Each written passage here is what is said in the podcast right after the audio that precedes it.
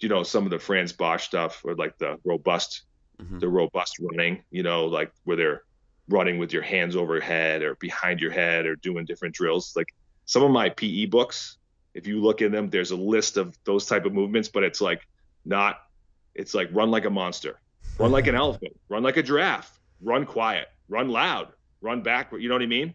So it's almost like those those things are there in, in PE, and we've been they they've always been there. We just sort of lost. They, they you know without having uh, having PE in schools as much as it used to be years ago. This stuff sort of lost, but it's so funny to see it in strength and conditioning now. That was physical preparation coach Jeremy Frisch speaking on uh, movement drills found in today in sports performance and their roots in physical education. You're listening to the Just Fly Performance Podcast.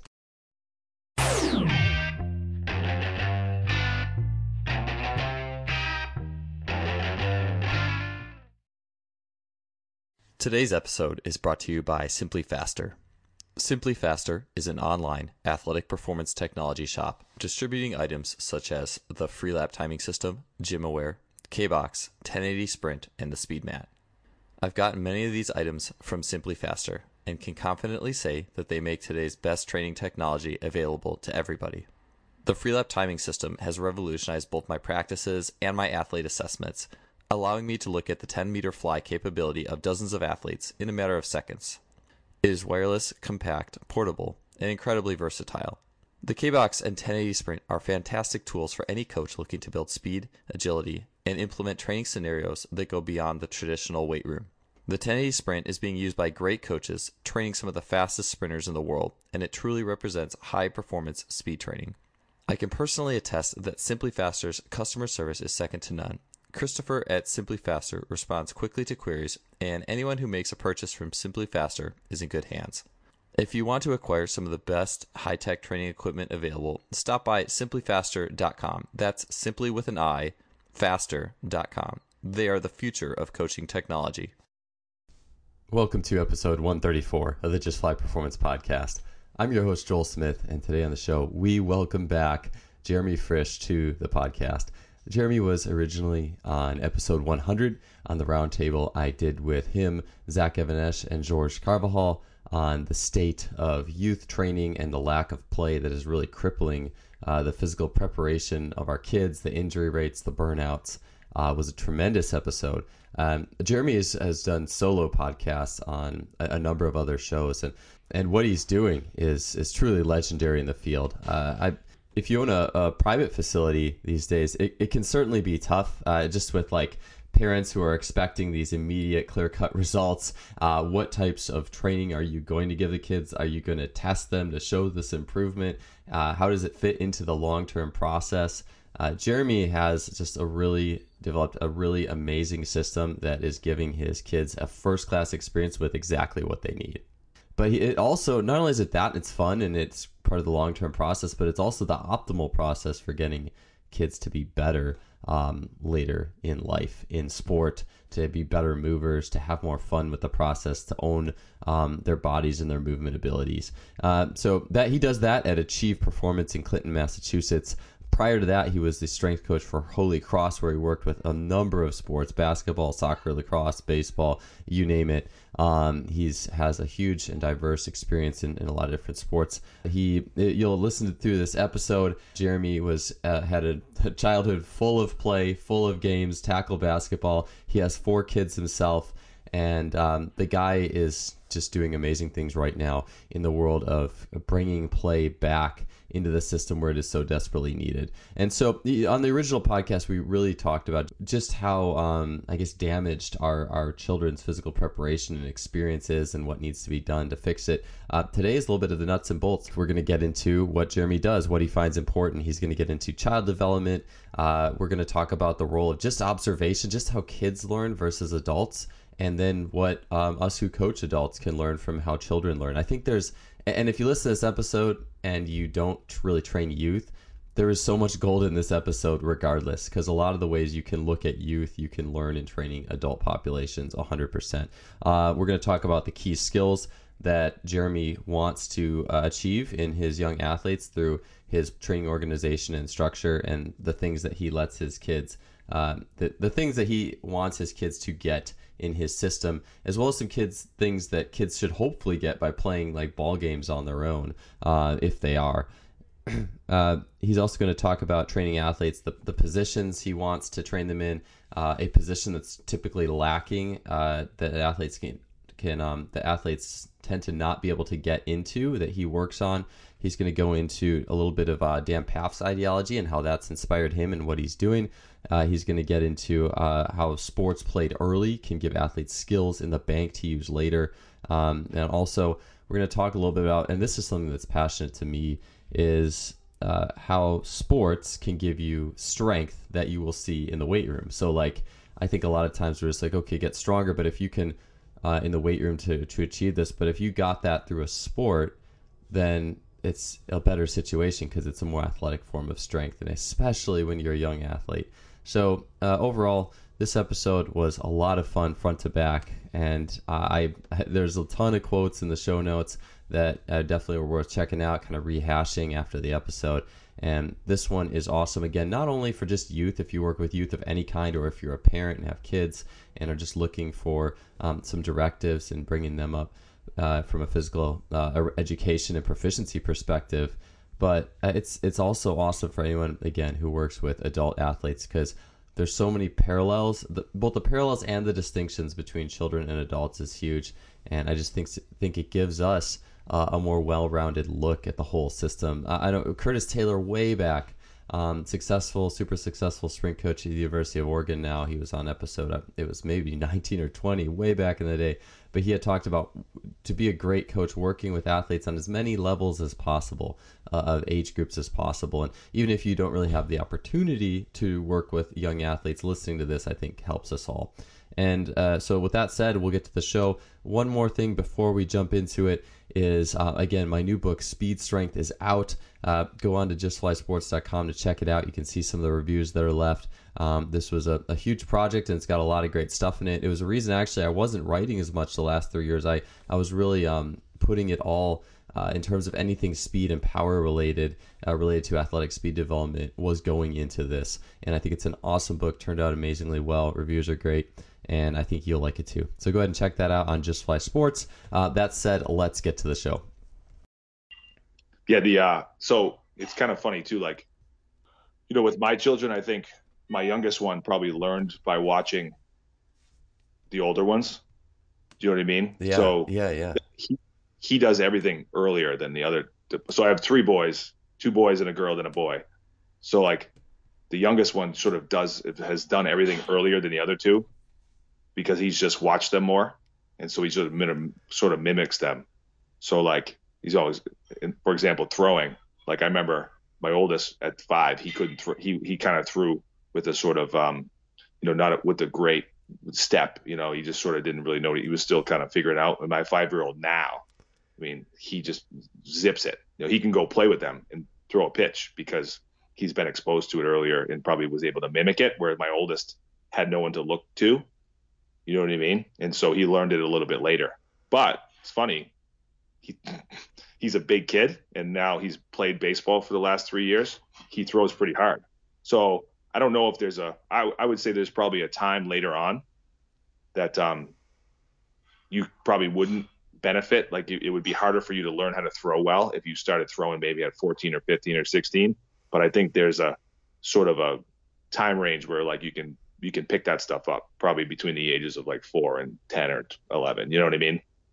Yeah, hundred percent. Yeah, it's uh, it, it's interesting. I'm I'm thinking more and more of that in like in team dynamics too. Like if you have a team, a group, and you have a lot of people in that group who can do a skill well, like a lot of people will learn. Um, you know, not just through coaching, but through observation. Like, and if you can get people to learn through observation and just say, "Hey, just watch that person doing it well," um, that can be a lot more powerful than having to, you know, I guess try to coach someone up, so to speak. And I think you know, with children, all the more powerful, right? Like, yeah, hundred percent. I think that's how so many children learn is by mimicking. You know what I mean? I mean, I don't think we even real. I don't think as parents we or coaches we even pick up on it, but I think they learn so much just by watching. You know, just watching what uh, other people do or their peers. You know, there was an awesome article about uh, Gaelic. I think it was Gaelic football and uh, you know how like this certain these certain players now in in Ireland are like tops, you know, they're tops in their professional league. But they, the story was that when the when they were younger, their coach basically took there was you know say there was like 10 best kids right uh, instead of having one really good team to travel around and try to beat everybody at that time the coach basically split those 10 kids up and put five on one team and five on the other and then now you just doubled your team because now you took up five more kids who are not as good and put them on one team and put now so now you have 10 kids on one team and so you got 20 total kids. Those kids that are not as good are going to play with these kids that are really good and get better because they're exposed to better athletes in, in a faster game right? And so the idea was that oh yeah we might take our lumps early on during the teen years but as they get older these kids are going to develop so much more and peak at a higher level later on. And it's so true. They've said like they've seen these kids who were maybe when they were 11 12 13 not great athletes become highly skilled later on. So and i totally believe in that stuff. I mean obviously i write about it all the time but i think i think it's it's it's such a it's hard to again like we were just saying it's hard to wrap your brain around it right? How do you um you know as a parent it's hard to see your kid not like if you see another kid playing well and, and, and doing well and playing all the time, you think like, oh, if my kid doesn't do that stuff, he's going to fall behind. When the reality is, is it's not true. You know, if they're exposed to more things and more sports and more movements and the the uh, you know being able to take what they learned when they're younger and put it towards one specific thing later on will yield a higher result in the end. You know what I mean?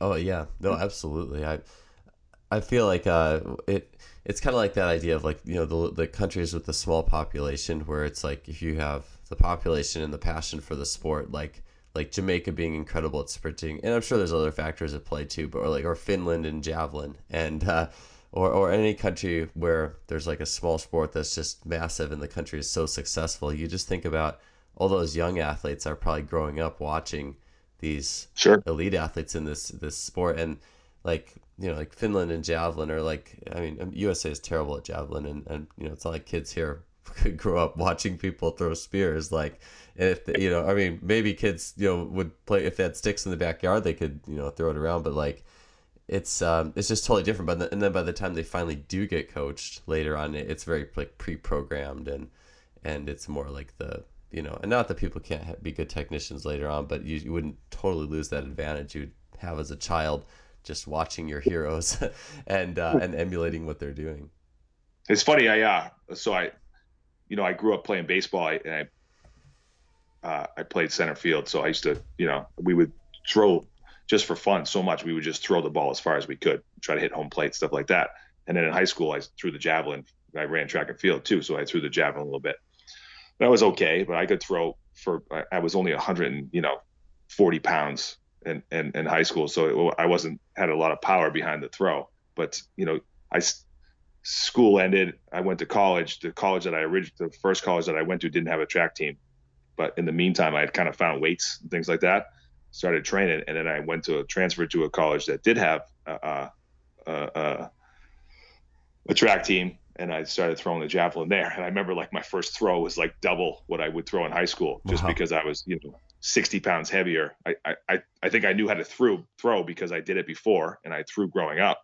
And then I just sort of put the power behind it, you know what I mean? And was able to, to, uh, to get, you know, a much bigger throw than I, obviously than I did in high school. So it's pretty funny. I think, like I said, ex- exposing kids to throwing, whether it's a baseball, javelin, whatever, if they have that kind of pattern down and, and if they've done enough of it, it can carry over to many different sports, you know?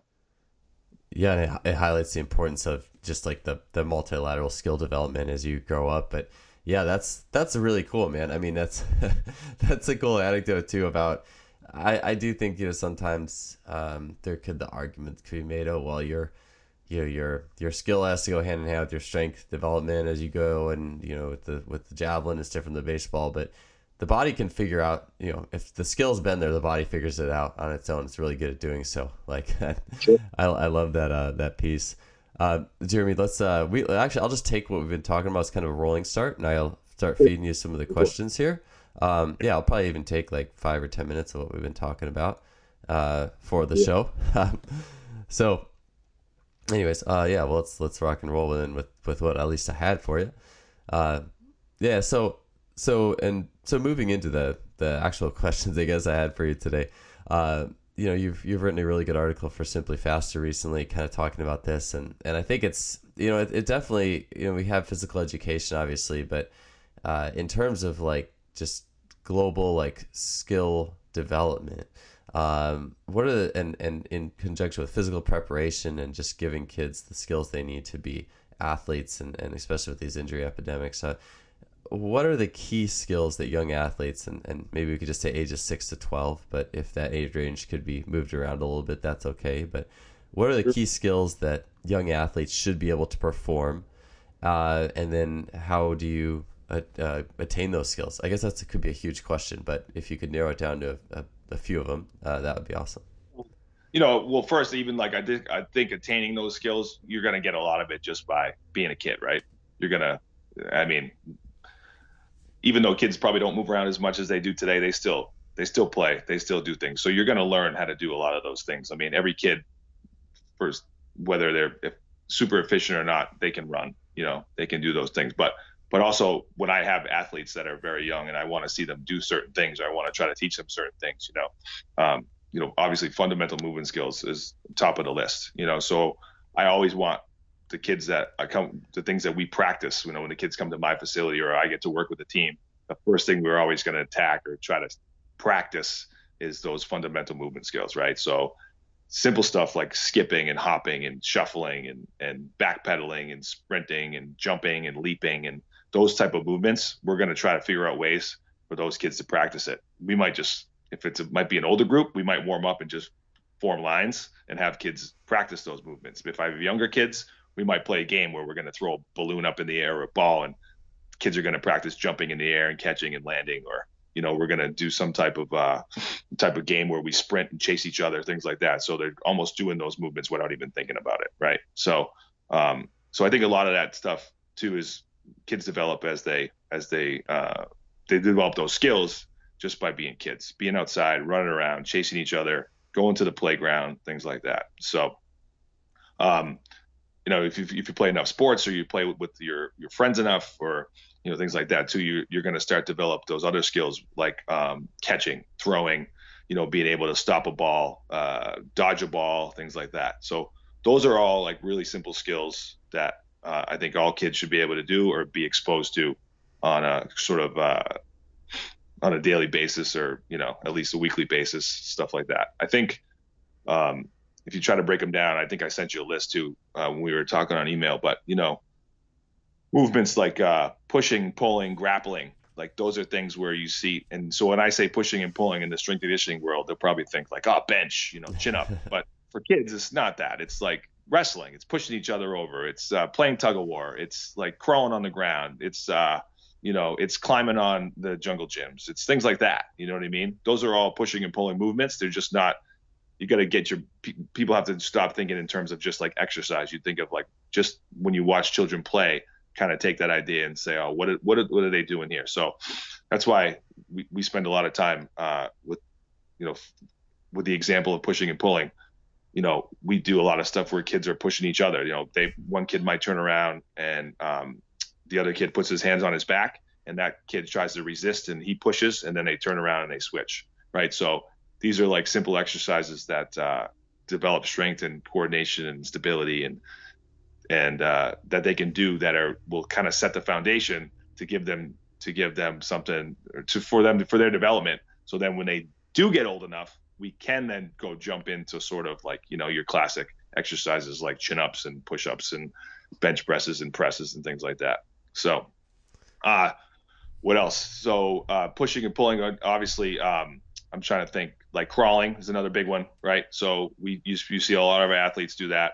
That's just for me. The, I, I love getting kids on the ground because it sort of combines the arms and legs at the same time, where you're loaded uh, it's a loaded movement. So crab walks, bear crawls, you know, Spider-Man crawls, anything like that that really sort of forces you to to use your arms and legs at the same time in an alternate fashion. And like I said, like we were talking before the show, not all kids really get it right away. But instead of coaching it a lot, I just let kids sort of figure it out. So a lot of times you know, if I have a group of young children, say seven, eight, nine years old, you might see them.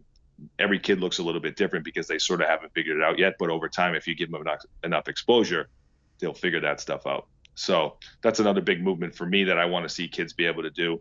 Um, I think I mentioned earlier it's uh, climbing, hanging, things like that. Uh, I think that's sort of a, a, lost art that children always were really good at uh, because they spend so much time at the playground.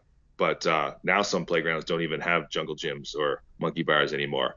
Um, and a lot of schools don't let kids do that stuff for fear of like they might fall off and get hurt. When the reality is, is if you let them do it and let them figure it out, they're going to be much safer, and much yeah. more resilient, yes. robust people, right? So it's like this kind of double-edged sword. Um, so I also think, you know, I, I, said this before too. Like, so many kids get into sports like uh, like throwing sports, like baseball, um, and and you know, you got kids pitching and throwing throwing a uh, throwing a uh, ball and swinging a bat, yet they're not strong enough to hold up hold themselves up hanging on a bar you know hold their body weight up. So you know how strong are their shoulder is their shoulder complex? How how strong is their grip?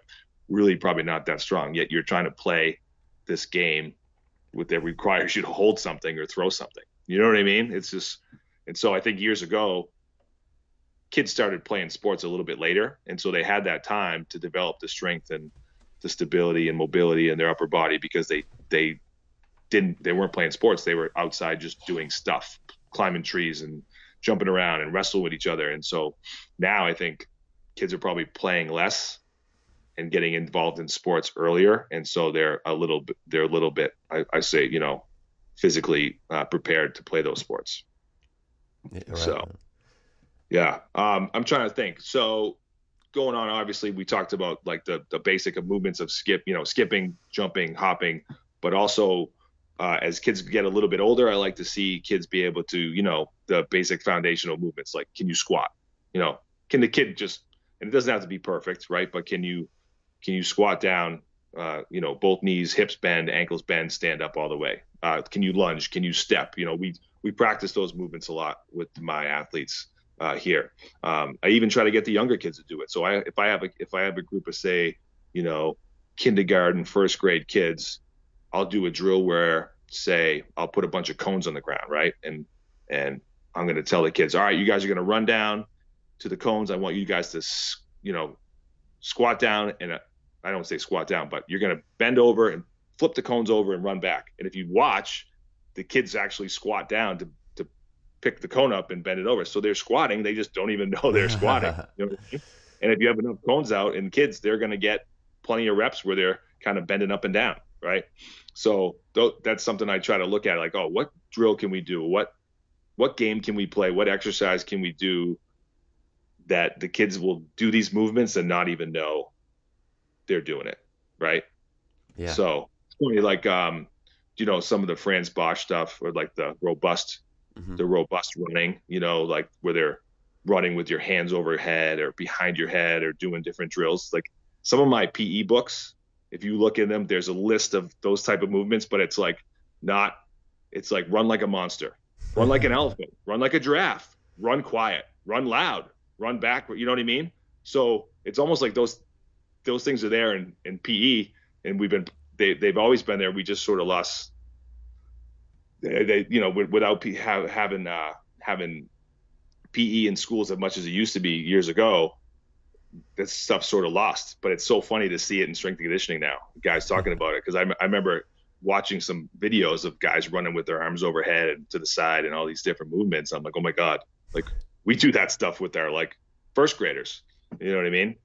So um, it's just interesting to see the connection because I think over the years you can kind of shift focus from saying how you say things to children, like, "Hey, run like a monster, run like an elephant," you know, what what's the difference between running like an elephant where they have to slam their foot in the ground and then later on teaching a kid like oh you need to put your foot in the ground to produce force right? It's like they're the same we're talking about the same thing it's just how you present it to the kid in their his maturity level right? So yeah. um yeah it's pretty funny uh, i've been wanting to tell you that one because i remember just seeing the different drills people do now with their athletes especially the speed training stuff and it just it just made me laugh because the the the drills that they're doing are almost exactly similar to what we're doing with our little kids. You know. I love that. I, I was gonna say too. I and sorry if I interrupted if you had a few more points. Hopefully, like we can get to them. I just there's so much good stuff, and I kind of wanted to uh, mention a few things that I was thinking about. But like the whole like I just feel like the whole like run like a monster thing too. It can even have value at some point with like older kids from time to time, just because like you lose the creativity as you go older. Um, there was a I think it was like a strength coach from Mississippi, like one of the the track coaches um, that I'd met about seven years ago had he had this warm called the Safari warm up. He's like, oh yeah, the strength coach from Mississippi. Like I learned this, and it was like you you would walk over hurdles and, and do like a forward walk, but then you'd do a, um, and then you'd do like um, uh, like a flamingo walk or or a monkey shuffle afterwards, like for ten more yards, and it was all named after an animal. So it's like you do something dynamic over the hurdles, and then something named after an animal, um, just on the flat ground and I was like, you know, this is I, would never heard anything even like named like that, but it's kind of funny because when you actually, I used to use it with my athletes, and you, you, I'm like, okay, monkey shuffle, like it's just funny to, as an older athlete, they have that tag to it, and and I oh, think yeah. there's something good to it too. Yeah, and you know what too? I think it's a nice way, believe it or not, to get your athletes to remember the exercise, right? so if you have a group of kids and you're like, all right, we're gonna do, you know, Spider Man's or whatever it is they will eventually put those two together. And so you can just get to the point where like or, or say you had an athlete who you weren't going to be with for a day but you they wanted uh, oh hey give me a workout. I want to go you know i do it all the time. I'll have college kids text me like give me something that i can go to the track to do. And i list the exercises and then they can put the word to to the exercise. You know what i mean? So it's it's uh yeah it's pretty interesting. So i just love that the connection between pe and strength and conditioning. It's there Yes. You just sort of have to dig it up. You know what I mean? Um, it, we even played a game like so. For example, like you, you'll appreciate this. Is we played a game of tag, but I made the kids sort of like they have to run in like a lunge. You know what I mean? Like make believe like the ceiling's really low and you can't stand up, so you're in a lunge the whole time. So when you're running at, you know, you're running to chase someone, you're running really low to the ground. It's like my legs i did it with them. It you know it felt like an iso extreme lunge you know, you, know like your leg hurt like that. It's really cool because the kids you know obviously they fatigue very fast but it was a gr- great way for young children to develop strength you know what i mean in their legs. Yes. And so and they're doing it without even realizing it. You're listening to the just fly performance podcast brought to you by simply faster that is awesome. I'm glad you told me that. It's like um, if I don't know if you ever see me, I've, I've talked about posting like the squatty runs that um, Adarian Barr, uh, track coach, had taught me that I've used to in myself and athletes like shave um, a good time off like short sprints, like 10, 10 yard dash, 30 meter dash, um, sure. those types of things. And uh, I, it's like, and I was, uh, you know, I'm doing it. I'm like, wow, like this is like strength and sprinting all at once, kind of like. and then, yeah, with kids, it's like the best thing you can do. Because how many kids too, and you know, you working with all these ages, like, and, and I'm sure this probably happens particularly in kids who aren't quite as well rounded, but some kids just don't like to get down when they move. They, some people just don't move well with a low center of gravity. Like they just always want to keep their legs pretty straight, and. I can't imagine something better for those athletes than if then they were young, learning to do that um, from a young age. Yeah, yeah, you, and that's where you I think you put it in because I've done it with older kids, and like I, it's funny we did it with a uh, like a high school girls soccer team, and almost the entire team hated it because they play like sort of in that like you know like this like just slightly knees bent hips back like this they don't play deep you know they don't that's not how they play the game and most of these girls play soccer all the time all year round. So that's like the positions they're always in those positions. And then you get them out of it and out of their comfort zone and they're just dying. You know what I mean? It it it crushes them. So um, I think when you're doing that type of stuff, it's obviously works better uh, for younger kids, but you can definitely implement it with older kids as well um, to kind of get them to realize like what they're missing, you know, what what they're not doing. So because a lot of the girls were like, "Oh my God, my legs are, you know, they're so tired." Um, and I'm like, well, you guys don't ever go through these ranges of motion, and it's really important that you do because you can develop a lot of strength and, and, you know carry over to your game. So uh, Dan Pfaff wrote a, it's like it's sort of like my, you know, one of the if there was like three or four articles that I that sort of define what I do, he wrote an, an article years ago. It was like uh, alternative methods of strength, power, and mobility, or something like that. Oh yeah, I think I know what you're talking about.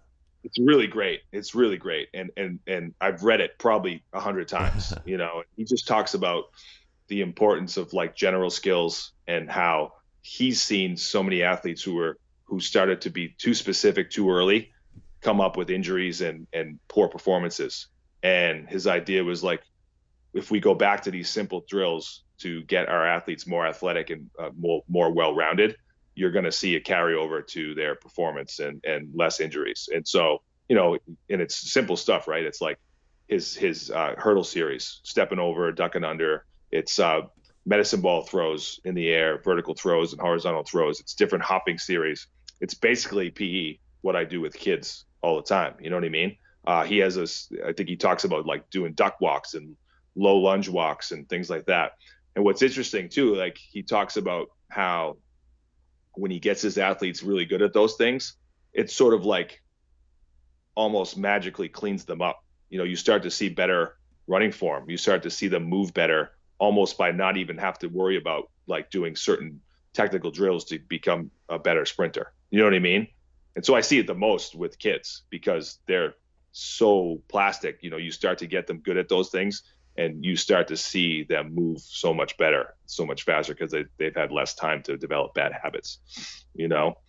So I'm, I'm, I'm sort of like, I would say in the last two years, I've gone away from like, especially with adolescent, late adolescent, I mean, early adolescent kids and going into high school, like I've done less and less drills, like speed drills, sprint drills, like, you know, working on really the A skip and like pounding that. I remember like, I just don't even teach that stuff. We're yeah. doing like wall drills because every time we did wall drills, like the kids like hunched over, looked like mm-hmm. they were throwing up. Yeah.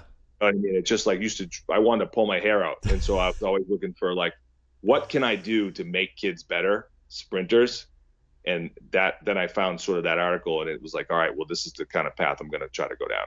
I'm going to do these different, as much different, as many different movements as I can, slowly, and and sort of get kids in the right position. Obviously, right? It's almost like uh, doing iso, iso iso extremes, like get them in the right position and have them hold those positions, and eventually you're going to move more efficiently. It's like the same sort of idea, right?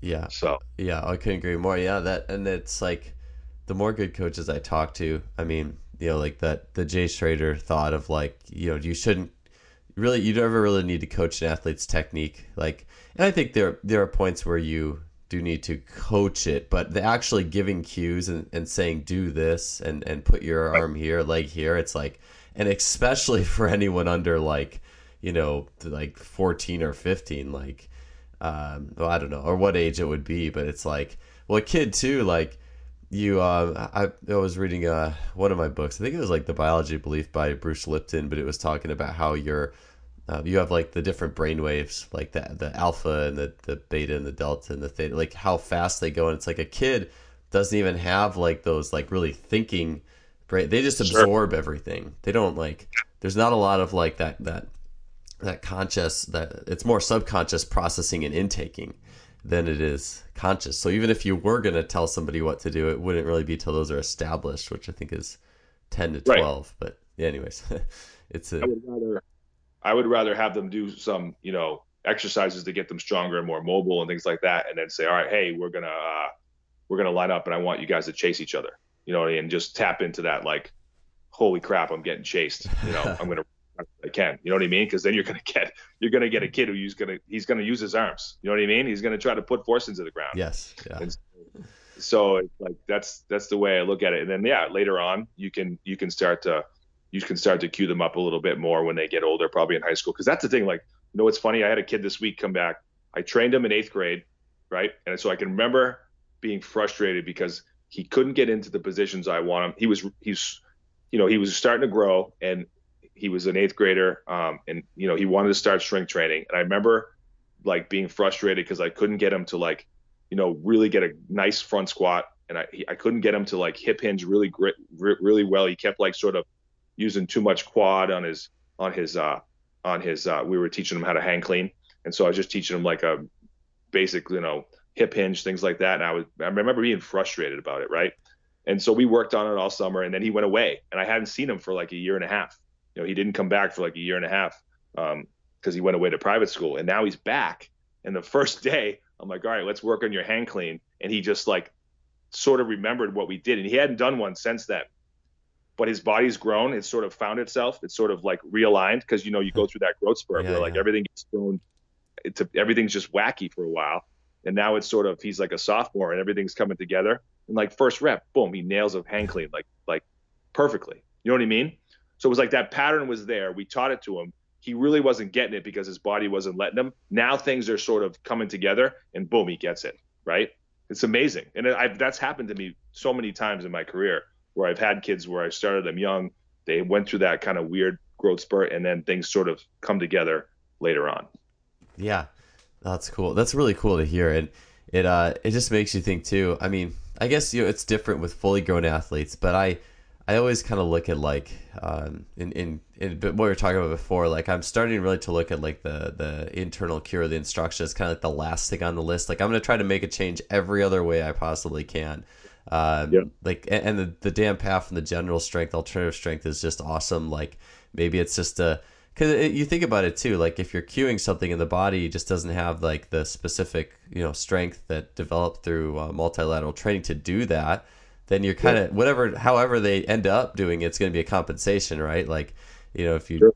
and it's a lot of good things to think about like it's i think it's awesome what you're saying too with the physical education textbooks i used to think about this like and this is where the industry is a little crazy right like if you want to be a strength coach now or even even a track coach in, in some regards. I don't know. I'm not as quite as sure what track coaches end up usually getting their degrees in. I think a lot of sport admin, like masters type stuff, just with how that works. But like, if you're going to be a strength coach, it's always, you know, it's like XPhys and it's, uh, you know, applied sports science or or whatever. Like I think mine was masters was called applied sports science, but I remember back in the 70s and 80s and before all this got super structured, I, I, you know, you look at like coaches' bios, like a track coach's bio, and it was usually like physical education major, like, and, and it's so easy to look down on that. I think it's like from the, oh, I did this intellectual exercise, which I didn't, I can show on. I mean, not that my college programs are bad, and my graduate school is very well reputed and, and really, really smart people there and a lot of good information. But in terms of things that I actually concrete use in my coaching, I can pretty much count off on one hand.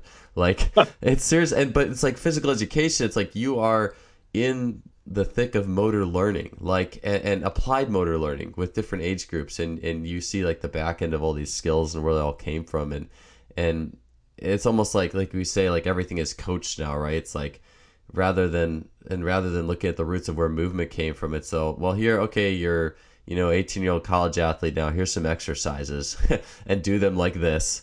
And you know it's it's it's just an interesting thing i think on a lot of levels well, it's like I used to pull my hair out because like remember the whole like uh corrective exercise rage. Yeah. And it was like they in in as a coach they you know you start to believe like all right well, I have to do all these exercises in order to correct everything, and it's like I don't know if if you can correct a lot of those things. You know what I mean? I, yeah. For me, it was almost like I think I need to go back and start with these athletes earlier. Obviously, I can't, but as far as like my career and what I want to do. If you want to make a difference for me, it was like we'll start start working with children earlier. You know, start working with athletes earlier so you can implement those. Like you said, even Carl Valle, you know, him and I had this conversation a few weeks ago. It's like that magic age between like eight and twelve. Like that is like that age. Like so much stuff happens between that time.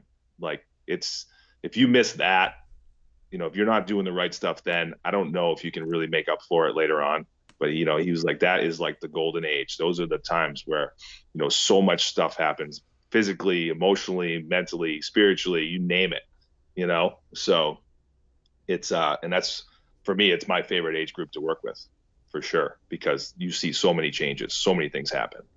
And and such a transition too. You mean you know i have a nine year old who comes in and primarily does you know plays. He runs around and and and and uh you know he'll do some exercises but he's not one he's not really interested in it right he sort of just wants to have fun and so i try to come up with things that mostly gymnastics type stuff where he's jumping and rolling and and doing those type of things and still getting the he's getting the physical qualities that I want I want to develop, but him out without even him knowing it. But then if you fast forward to my 11 year old, it's he's he's kind of past that stage now. He's his brain's more into like, oh, I want to lift because I see all these older kids lifting, right? So he's into like uh, he's doing safety squat bar squats and and cleans and snatches and clean and jerks and things like that. So it's an amazing transition time too because they grow up so fast and you see their mindset change as the years go on.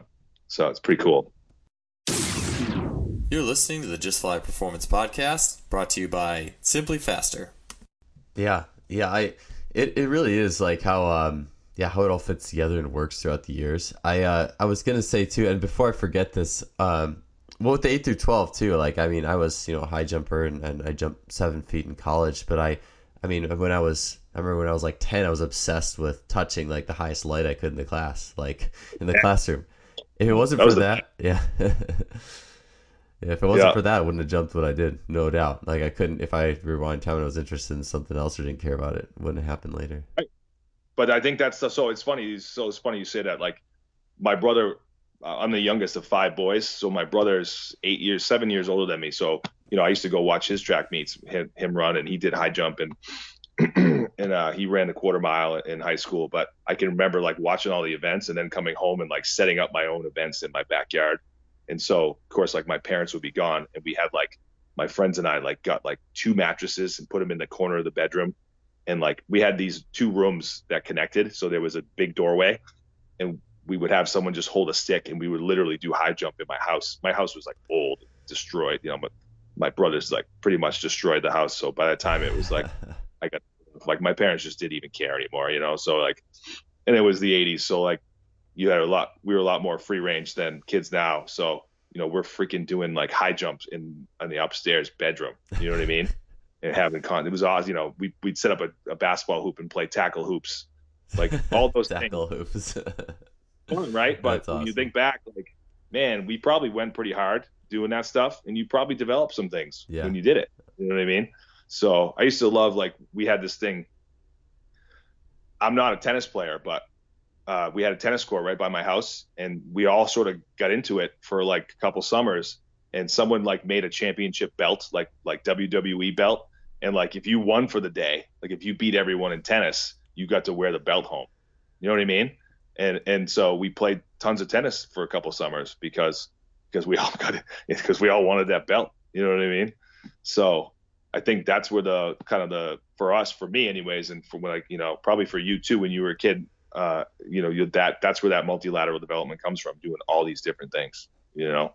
So, and I can remember like same thing with you. I couldn't wait like seeing my brothers; they're all older than me, be able to touch the ceiling. Like I remember jumping and jumping and jumping, trying to touch the ceiling in the kitchen, right? And so eventually you get to that day where you're like, yes, I freaking got it, you know. And then after that, you just you're just looking for higher and higher things to try to touch. So yeah, yeah, kid. And then yeah, and then the body does it as it's programmed to. Like I, it, it's funny because I for years I would watch myself do um like like hurdle hops when I was I used to start videoing my workouts when I started this whole website stuff when I was like 22, 23, and I I noticed my knees always kind of turned in on my hurdle hops, and then you know you learn through you know, coaching or whatever the you don't do that. Like don't don't don't let your knees go in and yeah i mean some cases yeah it is a bad thing if the, the what's happening at the foot is is is not good there's no pre-programming activation but like for me it was like well no my body was just being smart and using internal rotation to create to stretch load the glutes and sure. just through hundreds thousands, hundreds like probably tens of thousands of jumps as a child my body got pretty darn good at recycling energy and uh you know, I never had I never had any issues. But it was just it's interesting yeah, how the body comes up with movement based off that, and then then just like watching the elites at their sport and uh, and trying to kind of use that to to figure out uh, p- people who've been doing this since they were four, you know, and had a good good uh, athletic background and watching what they do and being like, oh, okay, this is this is the product, this is the end product at the end of the line, and and studying that. Sure. If you read uh, I don't know if you've read it, but the uh, athletic skills model book. Um, it's really great. It's basically like when I look at that book, it's just like everything I've ever wanted to say, but I'm just not smart enough to say it or write about it. You know what I mean? And they they did it. Um, and it throughout that whole book, there's like they just keep using examples of like these world class athletes, you know, Olympic medalists, stuff like that, and what their what their development was like. And yeah. almost pretty much every one of them was like there was a one guy who's like a world class soccer player, and like the big thing he was into in when he was a kid was judo. Really? You know, he did and he knows how to fall. He knows how to jump. He knows how to grapple with people. He knows how to push. He gets the feeling like when someone's pushing him, trying to push him off the ball, he's got good leverage to know where to go. You know what I mean? And so, um, you know, there's another another one. It was like uh, they were um, I can't remember what sport it was, but their big their big uh, sport that they played when they were kids was ping pong. They had a great reaction, but it, you know, their bodies ended up being better suited to another sport, so they moved to that. But those things help carry over to what they're doing as adults, you know, or as as uh, you know older developing athletes. So yeah, yeah, it's cool. And so I think I think what's happening, what I'm trying to do, you know, as far as as far as uh, as far as um, development, you know, we do a lot of general stuff, but I try to also, you know, look at each athlete who comes in and says and says and say to myself like, what are you doing, you know, right now as far as your sports, you know? So obviously, I want every kid to just sort of develop and get these all around skills, but I also you know, we'll sit down and talk to them about what their favorite sport is and what they're doing and how to make that better. Because obviously, that's why they're there. They want to know. I think I think kids want to know now. Well, what am I, what am I doing this for, and how is it going to help me be better, right? Or the parents, yeah. obviously too. Yeah, yeah. So we, try to sit down and, and, I try to explain that to them. The other and and in the tail end of that, I also try to explain to him, like, listen, you're not going to be an athlete your whole life. Someday you're just going to have to like you just want to be active and go do things. And so knowing how to do all these exercises is really important for you because you can just basically know how to take care of yourself for the rest of your life. You know what i mean? So yeah. yeah all that stuff goes together. Yeah if you're and if you're a businessman someday and you want to be good at golf it'll help your golf game down the line too. Yeah, 100% for sure.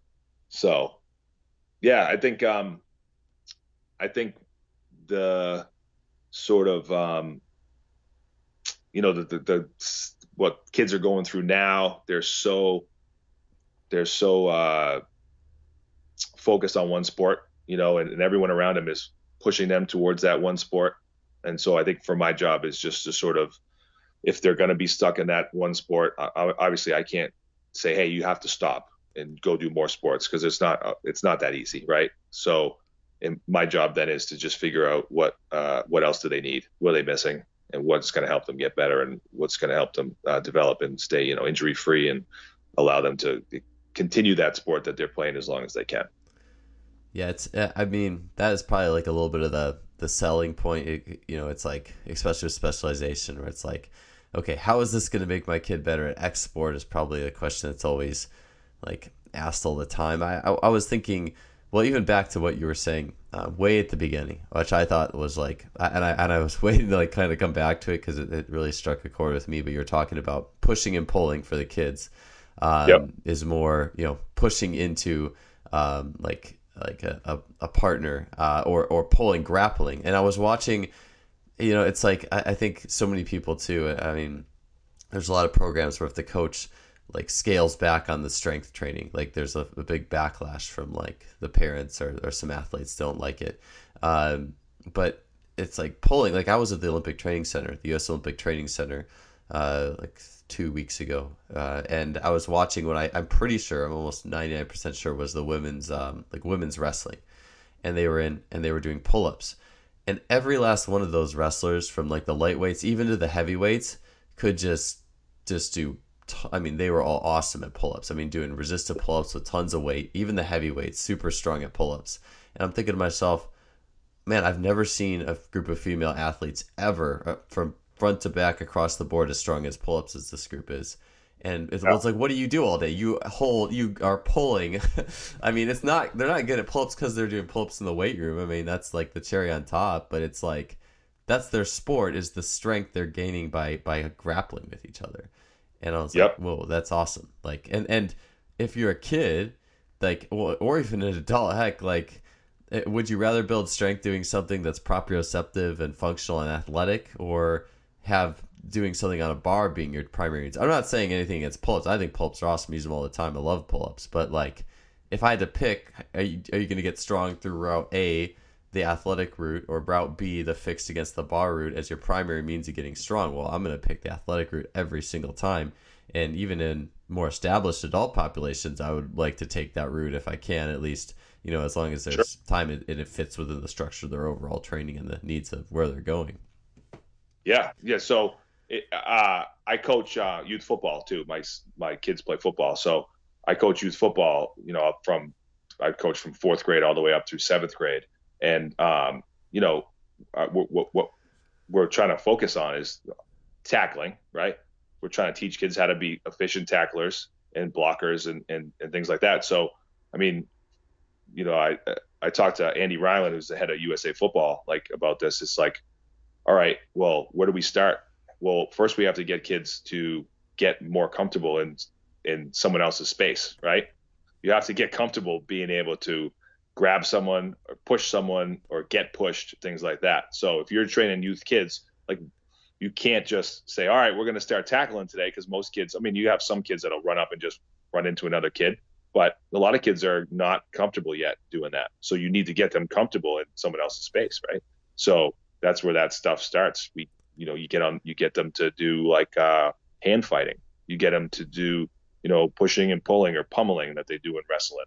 Or you do a drill on the ground where they're sort of trying to knock one guy down or pull the other each other's arm you're just trying to get these kids more comfortable uh, using their body against somebody else. You know what I mean? And when, when you do that, and if you do it enough, yeah, you you get the benefit of uh, improved coordination and strength, and and you get actually you improve confidence and position and all that stuff. So, you know, in our practices, we used to do stuff where we'd start on the ground and one guy would just have to hold the other guy down, and then we'd get up and then we they would hand fight on their knees and how to or they'd do a, like a push and drill where one kid would be on his knees and the other kid on his knees and they had to push the other guy over.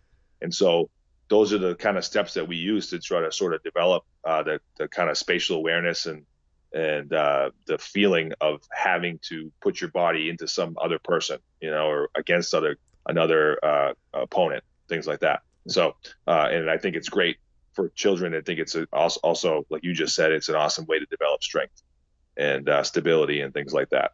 So, um, and and later on those those skills will carry over to not only tackling right or being a better better performance on the field to uh, that particular sport but also yeah like if these kids are pretty strong already and they've been doing this stuff you you walk into a weight room for the first time and we go hit pull-ups boom you know they'll be able to do that stuff they'll be able to understand how to like row they'll probably be able to pick up like how to like you know put force into the ground or into a bar uh, you know, things like that. So I think that's that that stuff for me is like gold.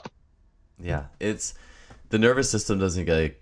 I mean, it, the nervous system is always stimulated too in those open-ended environments where it's like wrestling or grappling, and and the body, um, the body has a lot of options, you know, versus yeah. when you as soon as you fix a bar, um, you know, you again, uh, certainly time and place for it and, and, importance of it hugely, but you lock out degrees of freedom and the body has less like options. It's uh, maybe one or two options. And like, I feel like you can do such a greater volume of the wrestling type stuff. It's no coincidence, right? Like I, for, I, the two, this is two things I know for sure working with children for this long. Two things that they love to do. If you just gave them open space, right, and said, go, two things are going to happen, particularly boys, but girls get involved. They're either going to start wrestling or they're going to start playing tag. Those are like the two universal, it's like almost instinct for them. Like, I can't tell you how many times I've had children walk in and they're almost their turn. They have like five or 10 minutes before it's their turn to start, to start their, their session. And they have a few minutes and a little bit of space. I can't tell you how often like a wrestling match breaks out or a game of tag. I, I'm it's literally it's instinctual for them. They just go and do it. If you give them free time and space, they'll just one kid will turn and just start pushing the other kid, and then before you know it, it's like full on wrestling match. So it's like almost for me, it's like I think kids crave that stuff because they know instinctually what it develops yeah. and how it develops, and obviously it's fun. you know, for them too. So there's days where the first 15 minutes of my like youth class, they'll come in and, and they're like running around already and chasing each other, playing tag. Like, why would I ever stop that? Oh, so we can go do A skips? Like, like they're developing so much. Like yesterday, even these kids are older. Like I had a two sixth graders, two eighth graders, a freshman and a sophomore, and there was one other kid, and they were like, we were about to warm up, and someone started throwing the football around, and someone's like, "Oh, let's play ultimate football." And in like 10 minutes, they made their own rules, made their own field, set everything up, and then for the next like 45 minutes, they played their own version of ultimate football. And I didn't say one freaking word, nothing. You know what I mean? And by the time they were done, like they were going to go lift, like we didn't need to stretch, we didn't need to do anything. They would like all the movement they just did, they're ready to go. You know, we didn't do any activation drills. We we didn't have to do any of that. You don't have to do any of that stuff because they're ready to go. They just played for 45 minutes, running, jumping, rolling, pushing each other, running around, catching the ball. Like if their nervous systems are not tuned into that, then there's nothing I can do, right? So, so they they they played that game. They made it all up themselves, and in and even better is that they're fired up for it because it's theirs. They own it. It's authentic, right? It wasn't some drill that I came up with that they have to try to figure out. It's for them. What they did was totally natural, right?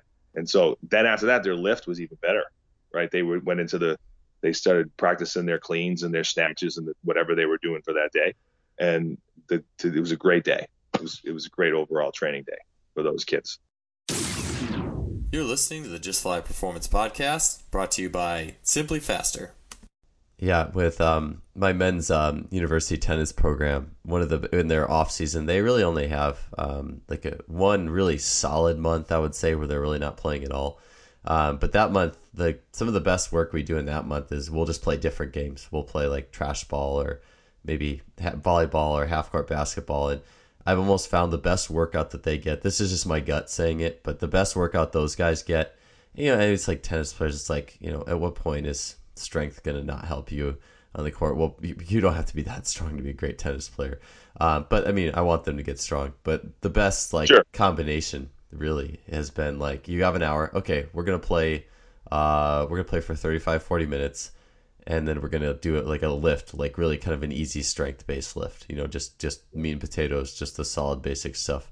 And they are so much more like activated and warmed up, like you were saying, like like playing tag and wrestling. Like they're so activated and warmed up for that lift, um, rather than if I just went in and did kind of a canned, you know, um, here let's do some let's do some uh, typical like okay let's do some lunges and inchworms and some a skip i don't even use a skips for track athletes let alone tennis players. But uh uh you know like I've, it's so much better. And and for those guys for that month where they don't have to do their um or well, they aren't playing their sport they play year round it's like this there's almost nothing better than than playing. And and just the mental like you were saying like the ownership and like the mental um like like really kind of attacking what you're doing and having instinctual explosive movements and different than what your sport is and then let's go do some lifts. Like that's that's been a huge huge thing for me. And even yeah even in adult populations it's it's been a lot of fun too.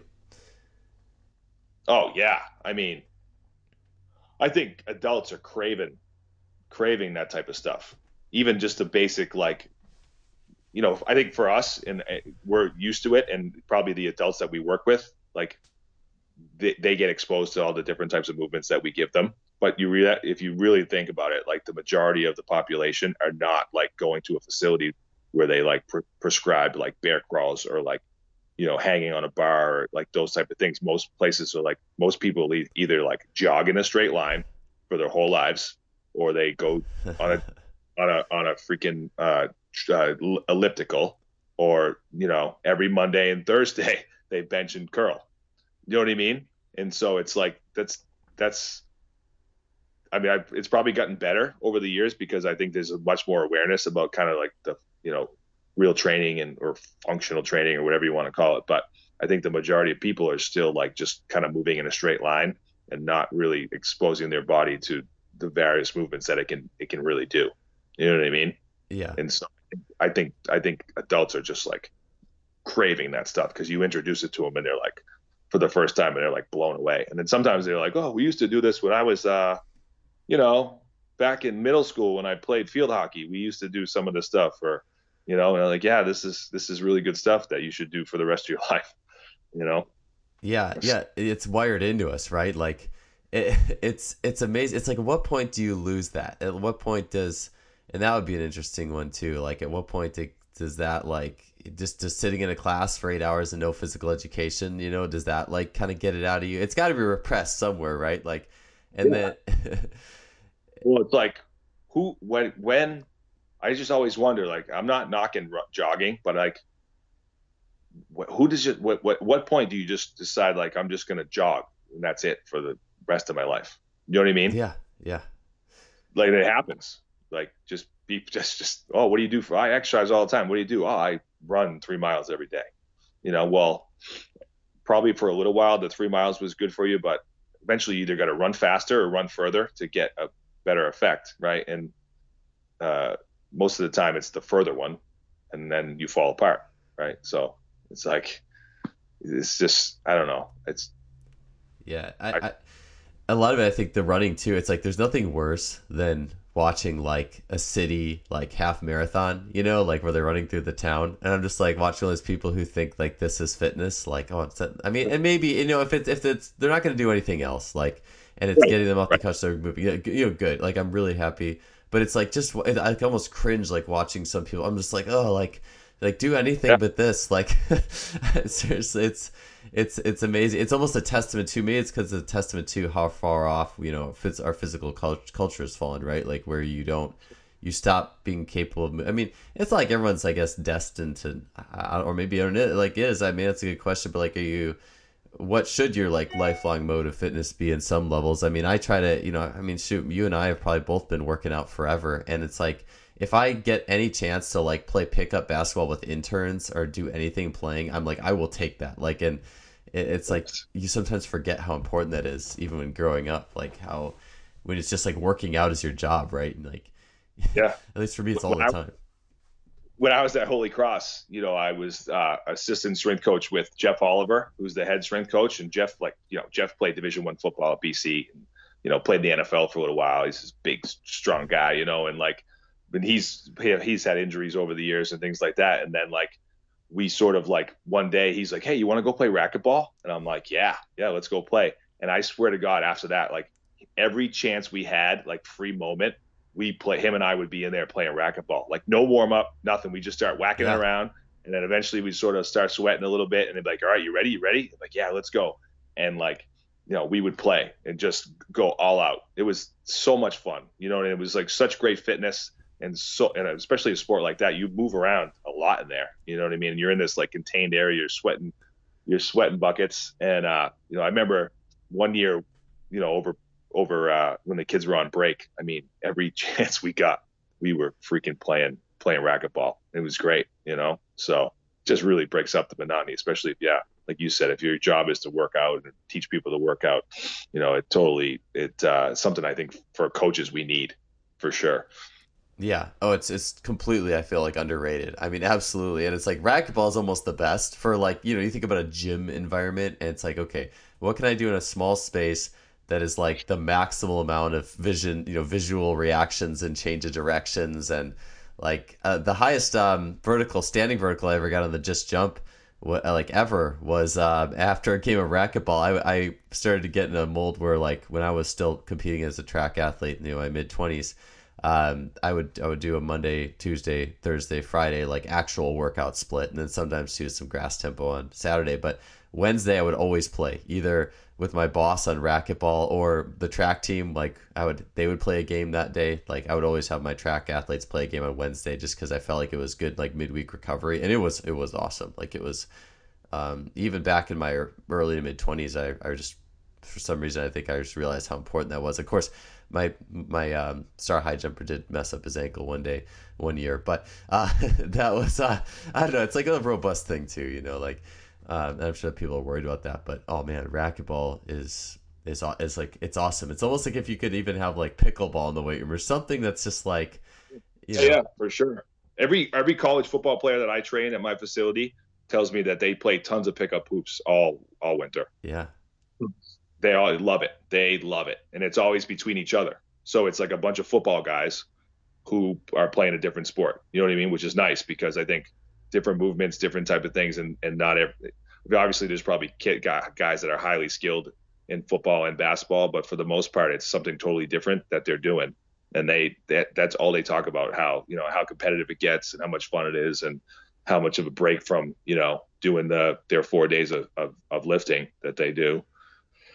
Um, yeah, so it's it's good. It's funny you said that too. Like I remember in my like my 20s, I could like I trained so hard and I wanted to be able to dunk, and I eventually got to the point where I could dunk a basketball. But like I could never just like I always wished I could just like show up and dunk, and I couldn't. Like I, if I played like a game or two, get warm, then like I could just go take a ball and dunk. But if I just like try to show up at the at the court, like I, I try to jump, I'd be like, oh, I feel terrible. Like it's amazing how many inches of, of, of your vertical you can get back by just like being kind of prepped and warm and ready to go. You know what I mean? That's the one thing I never. I always wanted to just like show up at a court and just just grab a ball and just like dunk in front of my friends, and I could never do it. I always had to like warm up first and play, and then and then try to be a show off. It was funny. So, but those those days are long gone. Can't get off the ground like that anymore.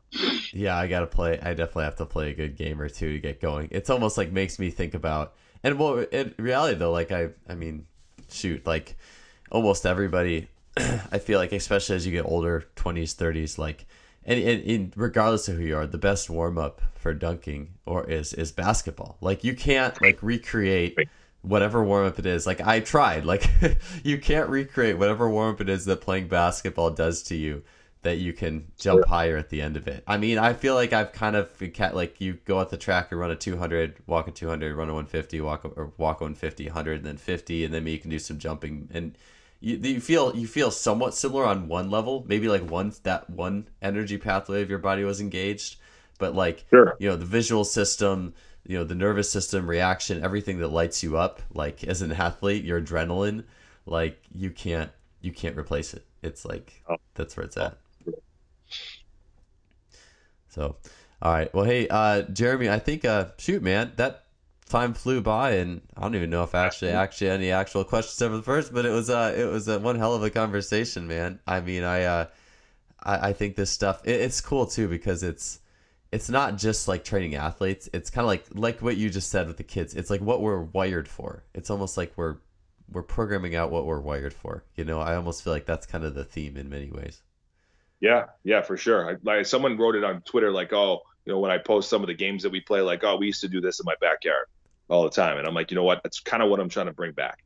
You know, That's why I'm I'm trying to make sure that's part of what we do every day is the things that we did as kids because I think when I look back at my childhood, there was certain things that I did uh, a lot of that helped in my development, or you know, the kids that I played with, or the athletes that I ended up being uh, friends with or played against. You know, um, I, when I talk to people, I try to always get those answers, or I ask questions and try to get those answers of what kids did when they were younger.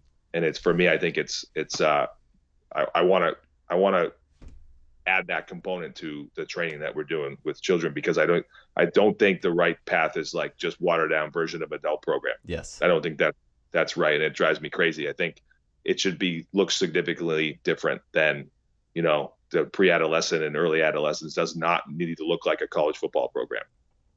Yeah. So we have plenty of time to develop and a lot of things are going to happen in those years like we talked about 6 to 12 to 13 and so we should just be patient and let them let those things happen and try to teach them and let them develop you know and their own good they're kind of at their own pace. Yeah I, I couldn't agree more. And again jeremy i know you're on episode 100 but the work you're doing is just tremendous. Um, you know i i just think of it you know if you you think of the world of um, your your career as like you know problem solving in a sense. I, I can't think of any like anything greater to impact people with young athletes with. Um, than the work that you're doing. So uh, kudos to you again. Uh, and hey, man, it's always good talking and, and listening to what you're up to. And uh, yeah, I hope we uh, chat again soon. And it was a it was a good one today, man. Awesome. Thanks for having me on. I appreciate it.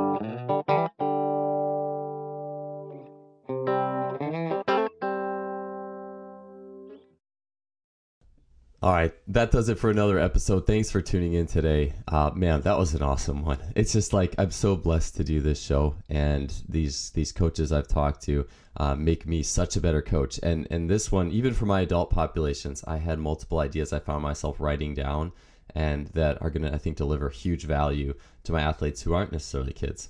And uh, again, I think Jeremy is just doing a tremendous service to the world of not only physical preparation, but also child development, helping kids be kids, helping kids play. And I hope that movement really just sweeps across the country and the world. Um, I think it's something we all need. And again, too, and one other thing is, regardless of who, you, if you're a physical preparation coach, I, I just challenge you to play more. Um, I, and I'm challenging myself to do that too. So, anyways, uh, if you like the show, please leave us a rating or review on iTunes, Stitcher, whatever you're listening to. Would totally appreciate that. Also, our sponsor, simplifaster.com. They have been a truly awesome sponsor of the show that I, a company that I definitely believe in. They are doing amazing things with their blog, job board on the website. They deliver amazing service uh, through their the technical products that they sell. Freelap timing system, which is amazing. K-Box, GymAware, muscle stimulators, force plates, uh, EMG shorts, you name it, they got it, and they're a great company doing great things. All right, that does it for my spiel here at the end. You guys have a great week. We'll see you around and have a good one.